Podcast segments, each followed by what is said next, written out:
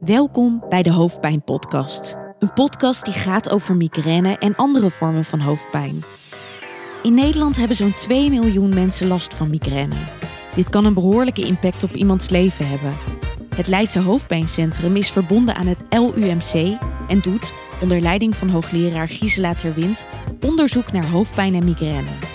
In deze serie ga ik, Annemiek Lely, met verschillende artsonderzoekers in gesprek. Wat is migraine precies? Welke verschillende vormen zijn er? Hoe kan het behandeld worden? En wat doet de Leidse hoofdpijngroep nou precies? In aflevering 4 zit ik naast Gisela Terwind en Daphne van Kasteren.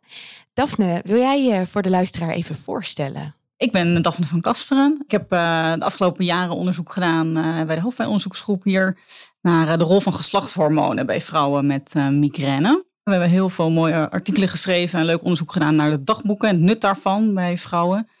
En nu ben ik ook in opleiding tot neuroloog ondertussen. Dus ook weer aan het studeren? Ja, oh, daar hoort ook weer studeren bij. Ja. We hebben het in de vorige aflevering uitgebreid gehad over de invloed van hormonen op migraine. We weten inmiddels dat uh, vrouwen veel vaker last van migraine hebben dan mannen. Wat is nou het verschil tussen uh, het onderzoek wat we de vorige keer met Brit besproken hebben en het onderzoek wat Daphne doet? Of is dat precies hetzelfde? Ja, uh, wat we vorige keer besproken ging over wat is de invloed van sekshormonen op vrouwen met migraine. En uh, Daphne en ik hebben eigenlijk de basis gelegd voor dat onderzoek. Door, doordat we merkten dat heel veel vrouwen denken dat hun uh, migraine hormoon gerelateerd is. En bijvoorbeeld gerelateerd aan de menstruatie. Maar dat moet je eerst goed onderzoeken. En daarvoor hebben we toen dagboeken ontworpen. Dat noem je tegenwoordig met heel chic woord e-tools. Wat eigenlijk zegt dat je een soort appje hebt gemaakt. En uh, Daphne heeft heel erg meegeholpen aan de basis van die dagboeken. Dus die kan ons daar wat meer over vertellen. Ook omdat we het nu veel breder inzetten dan alleen bij vrouwen. Laten we het dan eerst eens even hebben over het inzetten van de dagboeken bij onderzoeken. Want ik weet ook dat ze ingezet worden als hulptool voor patiënten zelf. Maar laten we eerst naar het onderzoek toe gaan. Hoe zijn jullie op het idee destijds gekomen?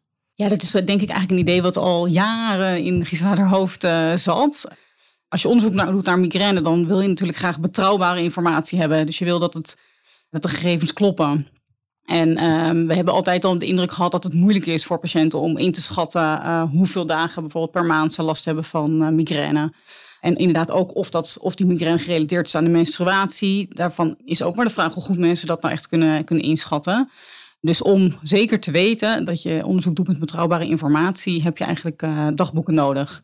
En dat is uh, in de eerste plaats denk ik de reden geweest dat we uh, daar zo hard mee aan de slag zijn gaan gaan. Ja. Dus als ik het goed zeg, echt om de details te weten te komen die bij een patiënt als diegene het vertelt misschien wel in de vergetelheid geraakt zijn. Klopt dat? Ja, er zijn eigenlijk twee dingen. Er, een patiënt kan soms vergeten, want pijn vergeet je heel snel. Hè? Dus uh, het is ook helemaal niet fijn om te onthouden dat je wel acht migraine dagen hebt gehad. Maar het andere was dat we ook in de klinische praktijk heel vaak merken dat mensen zeggen van ja, dat is een migrainedag. En die andere dagen zijn geen migrainedagen. Terwijl als we dat dan uit gingen vragen, bleek dat ook wel degelijk migraine te zijn. Onze app die we nu gebruiken, die vraagt niet aan de patiënt zelf, is het een migrainedag? Maar die vraagt gewoon, waar heb je last van? Heb je hoofdpijn? Waar zit de hoofdpijn? Wat voor soort hoofdpijn is het? Uiteindelijk hebben we een soort uh, formule ontwikkeld, dat noem je dan een algoritme, dat uitrekent automatisch of het dan een migrainedag is of niet. Wauw. dat gaat echt mijn brein te boven. Waar let je op op het moment dat je zoiets gaat vormgeven? Nou, gelukkig bij, bij migraine, uh, de diagnose migraine en een migrainedag daar om die diagnose te kunnen stellen, moet je aan bepaalde criteria voldoen. Dat is gelukkig een vrij ja, recht toe recht aan uh, criteria zijn dat. En die zijn heel geschikt om in zo'n formule in te bouwen.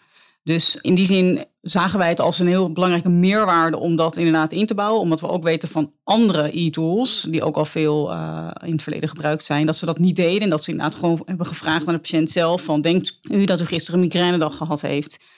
En we wilden eigenlijk natuurlijk graag iets, iets meer en iets waarvan we inderdaad zelf weten dat het betrouwbaarder is. En um, hebben we die criteria zo inderdaad ingebouwd dat we het kunnen berekenen. Dus het komt er dan op neer dat als de patiënt in het dagboek bepaalde vinkjes zet, bij wijze van spreken, dat het algoritme berekent: oké, okay, dat was inderdaad een migrainedag. Ja, ja, zeker. Fascinerend. Ja. En we zijn eigenlijk heel erg begonnen met de basis daarvan, maar gaandeweg, eh, ook luisteren naar onze patiënten uit het onderzoek en uit de polykliniek, hebben we steeds meer dingen toegevoegd. Dus een van de dingen die we hebben toegevoegd is of mensen op dat moment iets acuut hebben gebruikt, wat ze hebben gebruikt, of het dan werkte ja of nee, of de aanval terugkwam. Maar ook hoe voelden ze zich uh, die dag. En niet alleen op hoofdpijndagen, maar ook juist buiten hoofdpijndagen. Dus eigenlijk is het ook een proces in ontwikkeling waarbij we steeds meer toevoegen, luisteren naar onze patiënten. Om te kijken waar behoefte aan is. En een van de dingen die we ook hebben dus nu doen, uh, omdat we dat als feedback hebben gegeven aan onze patiënten, is dat de patiënten zelf ook de resultaten daarvan zien. En ook daar hebben we, uh, is best wel een ontwikkeld proces geweest waarbij we hebben gekeken naar ja, hoe zullen we dat dan weergeven. Dus bijvoorbeeld we hebben bedacht dat migrainedag is rood. Hoe roder, hoe heftiger je dag uh, was. Dus we geven ook die informatie terug die patiënten heel fijn vinden. Zijn er ook daardoor in jullie onderzoeken dingen naar boven gekomen? Of hebben jullie bepaalde informatie hierdoor verkregen die jullie kunnen gebruiken bij wat jullie ook aan het ontwikkelen zijn richting bijvoorbeeld behandelingen? Als je een behandeling start, dan wil je natuurlijk graag weten of het een gunstig effect heeft op de migraine. En we hebben inderdaad hiermee wel aangetoond dat we die, dat nu gewoon heel uh, nauwkeurig kunnen monitoren. Er komen steeds hippere, maar ook duurdere medicijnen beschikbaar voor uh, migrainepatiënten. Maar bij die medicijnen wordt het ook des te belangrijker om goed bij te houden of het wel of niet effectief is. Dus wij passen nu heel erg toe op onze polykliniek dat mensen goed van tevoren bijhouden hoeveel migraine en hoofdpijndagen ze hadden. Maar we kijken ook naar wat er gebeurde nadat we een medicijn zijn gestart. Om te kijken of het middel ook voldoende effectief is en of we dat nog eh, wel of niet moeten bijsturen. En dat wordt denk ik in de toekomst steeds belangrijker, omdat het ook de zelfredzaamheid van de patiënt eh, bevordert. Hè? Niet dat de dokter allemaal dingen bij gaat houden, maar iemand kan zelf heel goed bijhouden hoe, hoe het met hem of haar gaat. En wat ik daar ook heel belangrijk van vind, is dat we in de toekomst ook moeten kijken naar niet alleen neemt het aantal migrainedagen af, maar hoe voelt iemand zich? Daarmee bijvoorbeeld een hele simpele vraag van hoe voelde u zich vandaag? En dat kan je dan scoren, ook los van of je op die dag een migrainedag had. Omdat we ons moeten realiseren dat migraine veel meer doet dan de aanval zelf. Maar ook tussendoor hebben mensen soms angst voor een volgende aanval.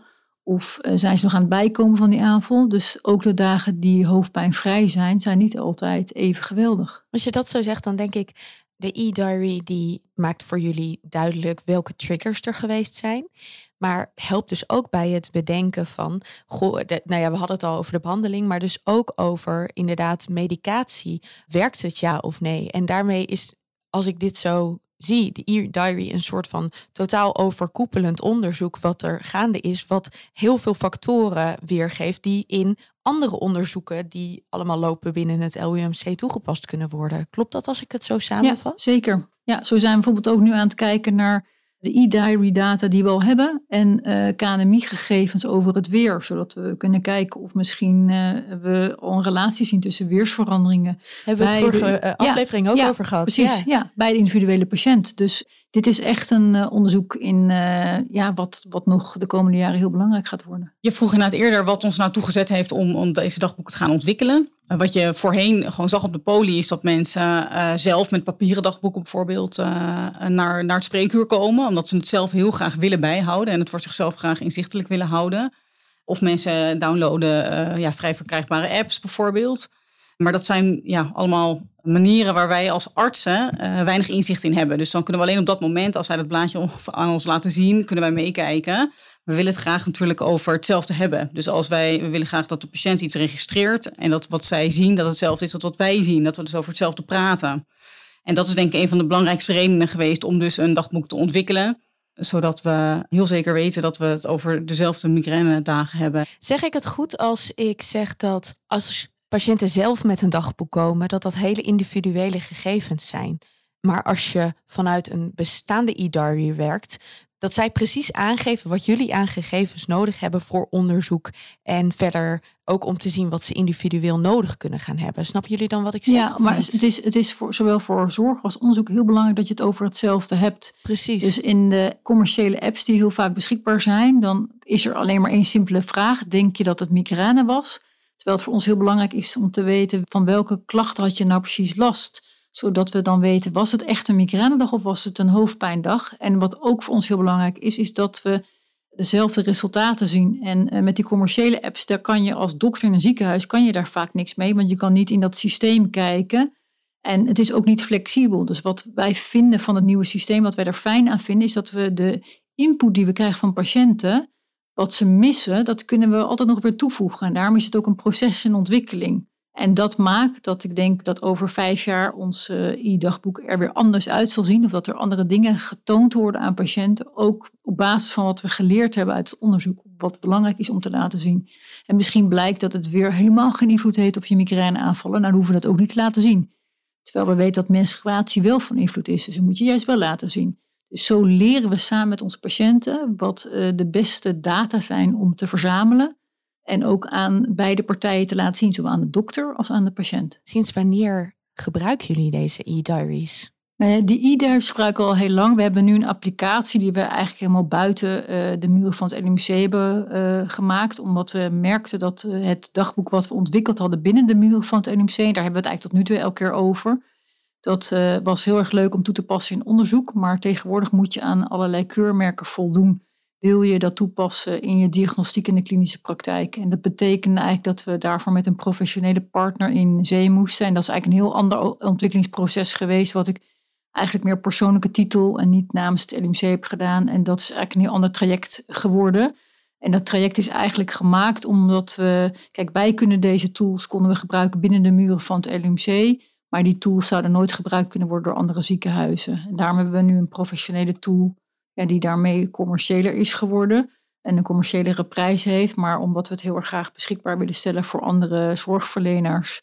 Ja, dat zijn eigenlijk twee verschillende trajecten geweest. Wat we in de tussentijd binnen onze eigen muren met onze tool die we al hadden hebben gedaan, is bijvoorbeeld onderzoek wat uh, Daphne ook heeft gepubliceerd, waarbij we hebben gekeken naar hoe, uh, hoe is de relatie precies tussen migraine en menstruatie weet de vrouw of het menstruatiegebonden is en hoe zijn menstruatiegebonden aanvallen nou precies? Ja, precies. We hebben inderdaad um, in dat onderzoek inderdaad nog een soort uitbreiding op het dagboek uh, gemaakt, waarbij we nog een uh, aanvullende vraag hebben gesteld over de menstruatie. We hebben heel mooi in beeld kunnen brengen wat het verschil is tussen migraineaanvallen die dus gerelateerd aan de menstruatie optreden en aanvallen die buiten de menstruatie optreden. En dat geeft ons weer hele belangrijke informatie, omdat we zo graag willen begrijpen wat nou die rol is van die hormoonschommelingen. Ja, dat onderzoek hebben we inderdaad gepubliceerd en um, is ook heel, heel goed ontvangen, gelukkig. Wat fijn dat het zoveel oplevert. Wat krijgen jullie terug van patiënten daarover? Hebben ze er zelf ook iets aan? Een van de meest praktische dingen die we hebben gedaan is, we hadden eerst hadden we binnen onze, met onze tool die we hier binnen het ziekenhuis hadden gemaakt, konden we geen feedback geven aan onze patiënten. Dus wij zagen we al die informatie, maar zij zagen het niet. Dus uh, een van de belangrijkste dingen die we van onze patiënten hoorden is, ja, wij willen ook graag zien, zodat we inzicht hebben in onze eigen aanvallen. Nou, dat is nu gebeurd. En een van andere heel klein dingetje wat heel belangrijk bleek, was in een regel aangeven of er, of er een menstruatie was of niet.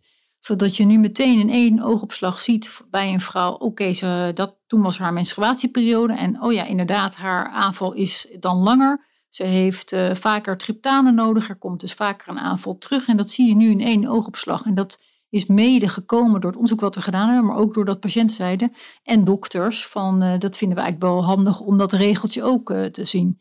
En zo is het nog steeds een proces in ontwikkeling waarbij we kijken welke informatie is in de klinische praktijk nou ook heel belangrijk om te zien en welke informatie is minder belangrijk, want je kan niet alles laten zien.